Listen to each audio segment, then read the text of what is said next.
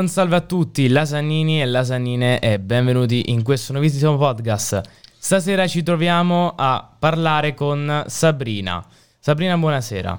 Ciao, ciao ragazzi. Per chi non sapesse uh, qual è la professione di Sabrina, lei è una sessuologa, quindi risponderà ad alcune nostre domande inerenti al mondo sessuale, diciamo.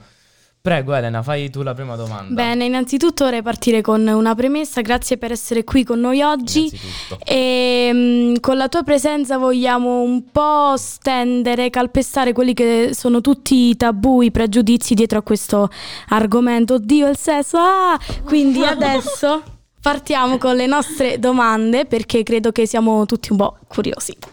Allora... Bravo. Uh, quindi a livello, um, a livello no, partendo dal rapporto sessuale, perché è importante l'utilizzo del profilattico e quali sono le malattie sessualmente trasmissibili? Brava, prima domanda importantissima, ottimo, perché è importante per due motivi. Il primo l'hai appena detto tu, cioè per proteggersi dalle malattie sessualmente trasmissibili, che sono ad esempio sifilide, gonorrea, clamidia, HIV, HPV, candida, epatiti, insomma ce ne abbiamo un po', no? E la seconda ragione è per proteggersi dalle gravidanze, e l'unico eh, metodo contraccettivo che protegge sia da malattie che da gravidanze è il preservativo maschile o il preservativo femminile. Bene, eh, secondo te l'atto sessuale fa bene alla salute psichica e fisica del nostro corpo? Certo, quando si fa un atto sessuale, che sia da soli o che sia in due, tre o quattro, quanti volete, vengono rilasciate serotonina, dopamina, endorfine, tutti ormoni del buon umore. Quindi eh, va da sé che un atto sessuale rilassa, riduce lo stress, è anche antidolorifico e quindi mette anche di buon umore. Quindi a questo punto è, buona, cioè, è utile anche la masturbazione? Assolutamente sì, anche la masturbazione ha molti scopi benefici. Questo è uno di quelli che vi ho appena detto, quindi migliora l'umore, eh, migliora anche la qualità del sonno. Eh, nelle donne può aiutare anche a tenere in movimento e quindi mh, funzionale il pavimento pelvico, che è tutta quella muscolatura che c'è là sotto, no? quindi la masturbazione aiuta. Negli uomini è stato studiato che riduce le probabilità di contrarre il cancro alla prostata se si hanno 20 eiaculazioni al mese almeno, no? Quindi insomma ci sono tanti benefici anche del sesso in solitaria, diciamo così. Allora, prima Elena ha parlato dell'argomento tabù. Perché il sesso viene considerato un argomento appunto tabù? Forse perché alcune fasce d'età non sono ancora pronte per affacciarsi a questo mondo così interessante da un tratto, ma anche complicato da capire a certi tratti. Ma guarda, il problema non è tanto la fascia d'età, perché le fasce d'età più giovani sono anche quelle più curiose e non solo, sono quelle che si avvicinano per prime no, alla sessualità, quindi ci vanno dentro senza avere un libretto di istruzioni e senza avere informazioni. È un tabù perché da un certo punto in poi della nostra storia, da secoli, decenni, è diventato un tema un po' chiuso, un po' privato, un po' sporco mentre prima non era così, eh? tanti, tanti, tanti anni fa, anzi la sessualità era ben vista. Poi a un certo punto diventa una cosa un po' imbarazzante e vergognosa e ce lo stiamo portando avanti un po' fino adesso, però insomma si vede già che si comincia un po' di più a parlare e che i giovani sono molto curiosi ovviamente e interessati. E secondo te l'argomento dovrebbe essere sensibilizzato all'interno delle scuole? Assolutamente sì, e lo è già in molte scuole europee, è obbligatoria in molte scuole, quindi non è che dovrebbe, proprio c'è già, eh, non in Italia, a volte c'è qualche progetto in qualche scuola, però è proprio nelle scuole che si comincia ad avere un approccio alla sessualità, no? nelle scuole medie e superiori, quindi lasciare da soli i ragazzi e le ragazze senza informazione vuol dire buttarli in una sessualità inconsapevole e non sicura. E secondo te, proprio per perché in Italia proprio non viene sensibilizzato questo argomento? Beh, se pensiamo al perché è stata chiusa la sessualità a un certo punto, quindi con l'arrivo un po' delle, di una religione che l'ha vista un pochino più eh, come sporca o come soltanto necessaria alla procreazione, eh, questa cosa si è consolidata molto negli anni e quindi è rimasta un po' questa tendenza. Ecco perché stiamo ancora camminando un po' su quella scia eh, mentre in altri stati ci sono state un po' delle evoluzioni, anche se anche loro avevano subito questa influenza, però eh, magari i governi, le istituzioni si sono approcciate meglio a questo tema. L'Organizzazione Mondiale della Sanità spinge moltissimo e ritiene l'educazione sessuale un diritto, quindi alcuni stati hanno già fatto delle mosse a favore, noi siamo ancora un pochino più indietro. Ecco. Allora, parlando infatti dell'educazione sessuale, se ne è parlato poche volte nella scuola italiana. Tu hai mai avuto esperienze, diciamo, di insegnamento di questa no, di insegnamento no, ma perché non, non, sono mai riuscita a fare il passaggio oltre, cioè sono stata contattata da molte scuole, da molti rappresentanti di istituto, ma da lì a mettere in piedi un progetto, ad avere il permesso dei genitori per gli studenti minorenni, a condividere che contenuti poter dire, eccetera, insomma, è sempre un pochino macchinoso. E quindi tanti tentativi, ma finora ancora nessuno è andato a buon fine. Allora, partiamo con uh, diverse domande a livello proprio rapporto sessuale. Secondo te, quando ci si sente pronti uh, per la prima volta, no? Ok, allora non c'è un'età giusta, sappiamo che c'è un'età del consenso, che vuol dire che che è quella di 14 anni, e vuol dire che a quell'età io posso decidere di avere un rapporto sessuale con qualcuno, ok? Quando si è pronti, questa è una decisione soggettiva. Lo si deve fare se ci si sente al sicuro, protetti, se ci si fida della persona con cui si sta. Non si deve fare perché l'hanno fatto già gli amici, o magari perché si è in una serata particolare un po' alticci e, e divertiti e allora quindi proviamo anche quello. Eh, l'età la decide la persona stessa in base a come si sente e se si sente pronta, sicura, senza ansia, senza, con tutte le informazioni corrette del caso. Perché la verginità secondo te è solo un costrutto sociale? È per quello che dicevamo prima, cioè eh, il sesso femminile, la sessualità femminile è stata costruita a un certo punto solo su questo canone di purezza, no?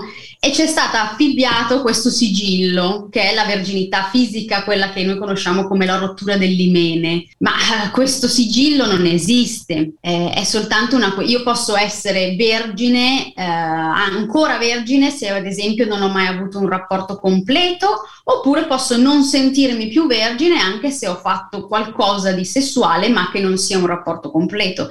La verginità la decido io, non la deve decidere la società e non è una membrana fisica che stabilisce eh, se una persona è vergine o no, anche perché quella membrana lì è già rotta prima, salvo alcuni casi particolari. Quindi non c'è nulla di nuovo dopo che avviene un rapporto. Quindi diciamo che si sa che la prima volta l'uomo è quello che è sempre più preoccupato, quello che pensa più alle uh, condizioni di come sta facendo quella prestazione, ma perché c'è lo stereotipo che all'uomo basta venire per raggiungere l'orgasmo anche?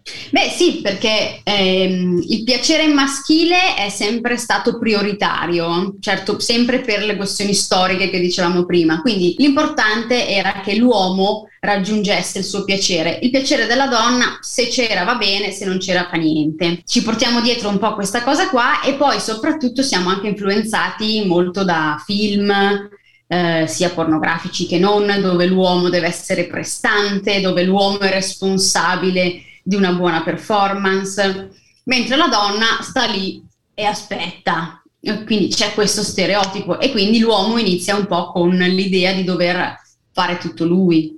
Ma non è così, insomma, è molto meglio. E durante il sesso orale la donna cosa deve mettere per proteggersi? Allora, durante il sesso orale praticato su un uomo è sufficiente il preservativo maschile, ci sono anche quelli alla frutta, saporiti, no? quindi almeno non senti l'odore di gomma in bocca. Nel sesso orale tra due donne si può utilizzare la dental dam, che è una sorta di pellicolina che si appoggia sui genitali femminili e protegge dalle malattie.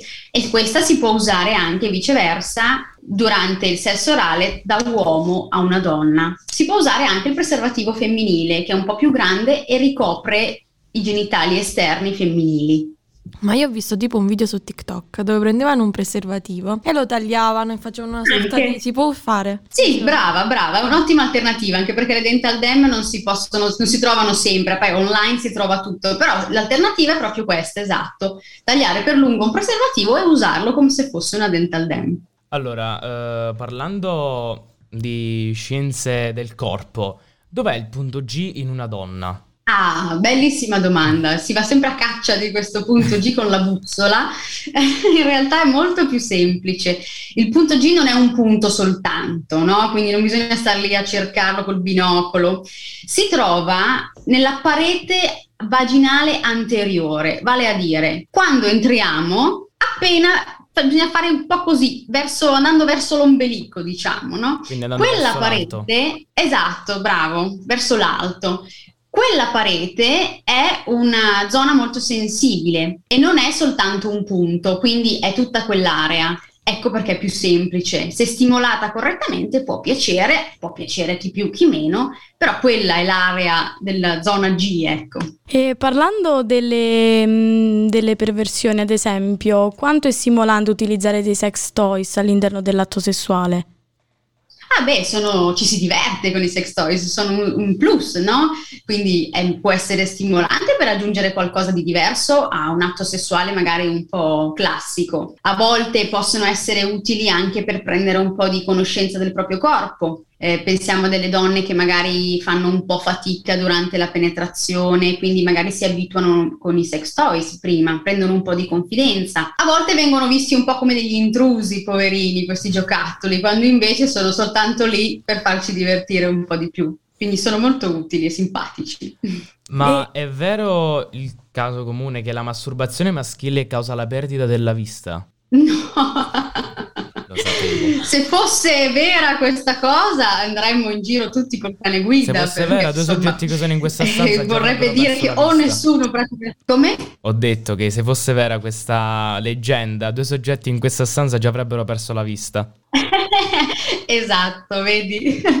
Quindi no, assolutamente falso. Fa parte di quelle cose che venivano raccontate per evitare che i i ragazzi, gli uomini facessero questa pratica sporca, che in realtà abbiamo detto prima che va benissimo e va fatta. Rapporto, parlando del rapporto omosessuale, eh, quali sono le malattie sessualmente trasmissibili? Sono- non sono diverse perché comunque sia eh, le malattie si trasmettono o per scambio di fluidi corporei, quindi lo sperma, o per sangue ad esempio, e- o per contatto con le mucose orali alcune volte. Quindi i rapporti omosessuali rischiano allo stesso modo di quelli eterosessuali. Il preservativo va usato in tutti i casi. Fumare erba e sigarette, che effetto ha sulla sterilità? Allora, alcuni studi dicono che fumare THC, quindi erba, hashish, eccetera, a lungo termine può portare non tanto sterilità quanto impotenza, quindi vuol dire avere deficit di erezione. Allo stesso modo anche fumare sigarette, siccome va a influire sul sistema circolatorio, a un certo punto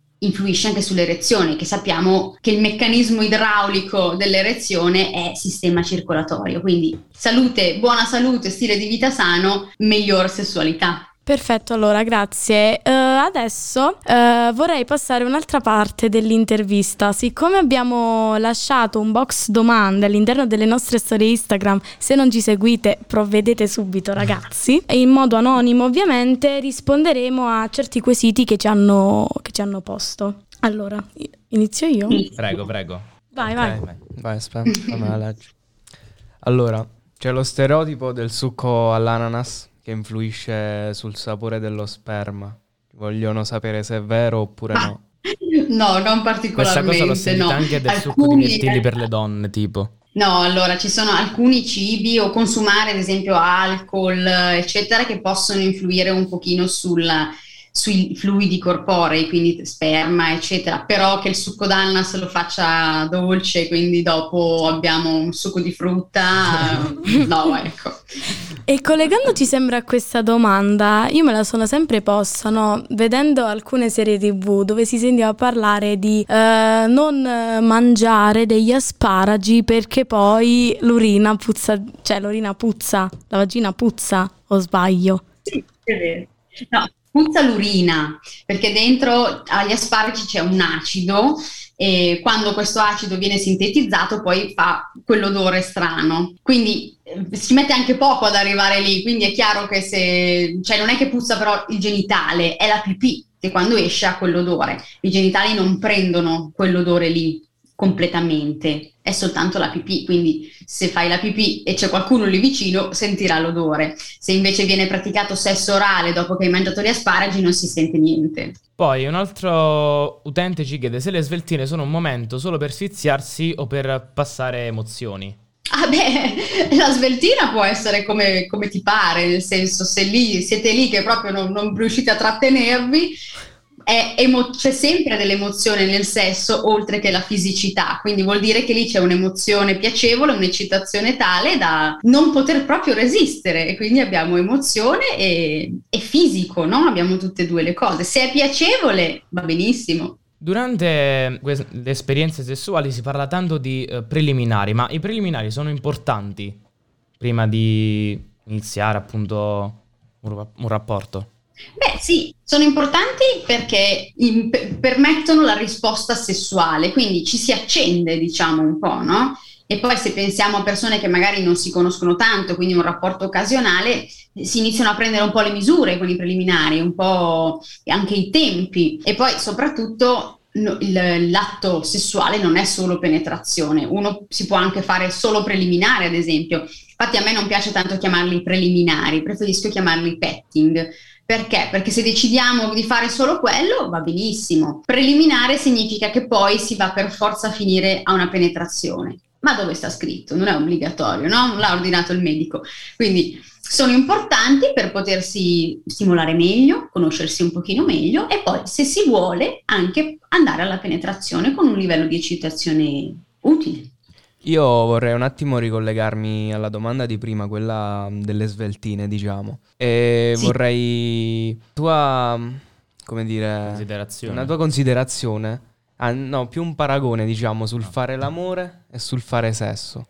Una riflessione su questo. Beh, questo è sempre un aspetto molto emotivo e, e soggettivo. Cazzo. Ci sono due persone che possono semplicemente fare sesso e quindi essere eccitati l'uno dall'altro, avere un'attrazione sessuale l'una verso l'altra, ma senza implicazioni affettive, ad esempio. E quindi non si parla di amore perché non c'è un progetto di vita insieme, un sentimento profondo. Fare l'amore invece può significare eh, che quell'atto sessuale è un atto anche molto più sentimentale, dove che si fa all'interno di una relazione più costruita magari. Quindi la differenza può essere questa. No, nulla non è bene o male né uno né l'altro metodo.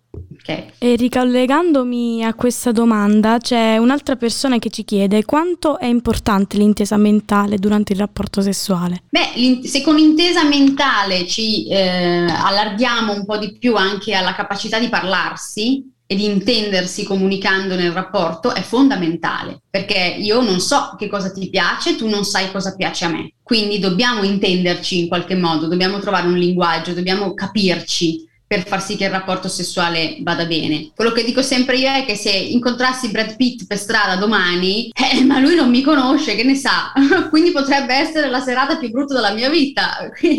bisogna avere un'intesa, bisogna che gli si dica che cosa piace, no? È ecco, questa l'intesa mentale. Ecco, ad esempio, no? Se il nostro partner magari non condivide le nostre stesse perversioni, se possiamo chiamarle così, qual è mhm. l'atteggiamento mm-hmm. più consono? Da, da utilizzare, diciamo? Eh, vediamo, dipende, nel senso che eh, in linea generale non si deve fare qualcosa che non ci va, ok? Poi bisogna capire che tipo di perversioni sono, magari si può utilizzare una, un setting come quello con un sessuologo, quindi condividere davanti a un sessuologo questa perversione per riuscire a capirla, farla capire meglio se ci sono delle resistenze, eh, però è, se è una perversione che può essere confessata, allora vale la pena dirla ai partner e vedere come reagiscono. Se poi proprio mh, mm, non c'è margine d'azione, eh, non possiamo obbligare una persona a fare ciò che non vuole, no? Tornando alla prima volta, se durante eh, l'atto il ragazzo per, per l'egitazione non riesce ad andare avanti con la penetrazione e la ragazza si sente a disagio, cosa si può fare? Ok, questa è una cosa che è normalissima, può succedere sempre, ogni volta che facciamo una cosa per la prima volta mica siamo tutti bravi, no? Eh, qualsiasi cosa ci fa venire l'ansia. Quindi già abbiamo l'ansia perché è la prima volta, quindi l'ansia fa andare qualcosa storto. Cosa bisogna fare? Ci si ferma un attimo, ci si ride sopra insieme volendo, no? E un bel respiro e ci si calma, si crea una situazione che possa far sentire entrambi calmi e si riparte da dove si vuole. Magari quella volta non si fa la penetrazione, la si fa la prossima volta. Però l'ansia è normale, è un'emozione normale, quindi non c'è niente di sbagliato, di strano se succede. Allora, ora che siamo in periodo della NNN Non At November, ci fanno questa domanda. Se il maschio vuole partecipare alla Non At November e si rifiuta di avere rapporti con la ragazza, come si può comportare? E beh, insomma, se vuole partecipare a tutti i costi, eh, bisognerà che la ragazza sia d'accordo. Peggio per lui, no? Effettivamente. E lo supporti, però è un peccato partecipare, visto che abbiamo detto che, insomma, più eiaculazioni si hanno e più è vantaggioso. Infatti ho sentito, come ha detto anche la mia collega, che su TikTok ne parlano molti esperti che uh, partecipare alla non, alla non at November, diciamo, è da stupidi perché uno, l'autoerotismo è qualcosa di importante anche per noi. Due, è qualcosa che l'umano medio non può resistere, diciamo. Beh, non ha senso resisterci, di resistere, diciamo, cioè che tipo di sacrificio bisogna fare, perché resistere? Se non c'è nulla di patologico e quindi se la masturbazione non è patologica, allora non c'è motivo di resistere, no? A proposito di, di TikTok, no? Io, io, ti vedo spesso su TikTok. E io, io, volevo chiederti, no? Secondo sì. te tu stai dando una mano ai giovani che sono così disinformati proprio perché non c'è l'ora di educazione sessuale nelle scuole? Io, io sinceramente spero la mettano prima o poi, prima che poi in Guarda, realtà. Spero anch'io sinceramente e i feedback che mi arrivano sono sempre molto positivi, a parte qualche satellite qua e là che non è d'accordo, ma la maggioranza dei giovani è molto contenta delle informazioni che do eh, c'è chi mi dice che ha imparato più con me in pochi mesi di TikTok rispetto a tutti gli anni tra scuola e famiglia. Quindi il feedback che mi arriva dai giovani è molto molto molto positivo e mi motiva a continuare a farlo perché vedo che c'è curiosità, bisogno di sapere, di informarsi. Allora, questa è una domanda che vorrei porti io personalmente.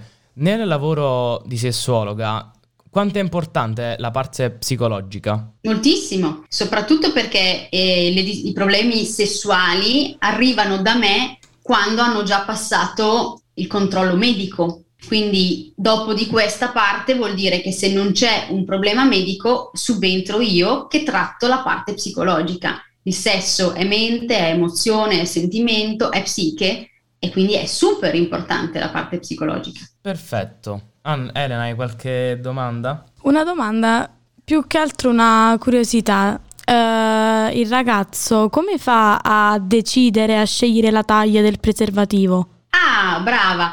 C'è un mio video, quindi andatelo a guardare con tutte le tabelline, però intanto ve lo dico, ehm, bisogna prendere la misura della circonferenza del pene quando è in erezione, alla base. Usate un centimetro di quelli da sarta, sapete quelli morbidi, sì, sì. oppure usate un filo e poi lo allungate su un righello. Una volta visti questi centimetri dovete andare a prendere la tabellina che ho pubblicato io o che trovate anche in internet per fare una conversione. I centimetri della circonferenza diventano quelli che si chiama larghezza nominale. Questa misura è sulle scatole dei preservativi, quindi voi andate a vedere questa misura, guardate la scatolina dei preservativi e potete scegliere la vostra taglia mi viene chiesto come faccio a scegliere però le macchinette, ad esempio. Allora andate prima sul sito, scegliete il tipo di preservativo che combacia con la vostra taglia, così vedete come è fatta la scatolina e poi andate alla macchinetta e lo comprate. Io ho anche un'altra domanda che veramente sento ovunque, ma perché c'è lo stereotipo che la donna perda la verginità mettendosi il Tampax? per quello che dicevamo prima, perché abbiamo l'idea che sta verginità sia sto imene, sto bollino che si rompe, sta cosa qua. E quindi si pensa che infilandosi un Tampax si rompa questo imene e si perda la verginità. È il collegamento verginità-imene che rovina tutto quanto. Sto imene non ci interessa, lui è già aperto, altrimenti non uscirebbe il sangue mestruale. Quindi, salvo casi particolari di anatomia con imene imperforato, eccetera, lui è già aperto Quindi vergini o non vergini non è da là sotto che dipende. State tranquille, usate Tutto i tampons. Perfetto, allora. Ragazzi, avete altre domande personali, qualcosa da chiederle? No, io personalmente no. Ok, la nostra intervista può concludersi qua. Grazie Sabrina del tempo che ci hai dato. Di tutte quante le domande arcaiche che hai risposto, anche quelle più impossibili. Noi ci vediamo, anzi ci sentiamo in una prossima intervista. Ciao a tutti, lasagnine e lasagnine. Ciao, aiu. Ciao belli. Buonasera.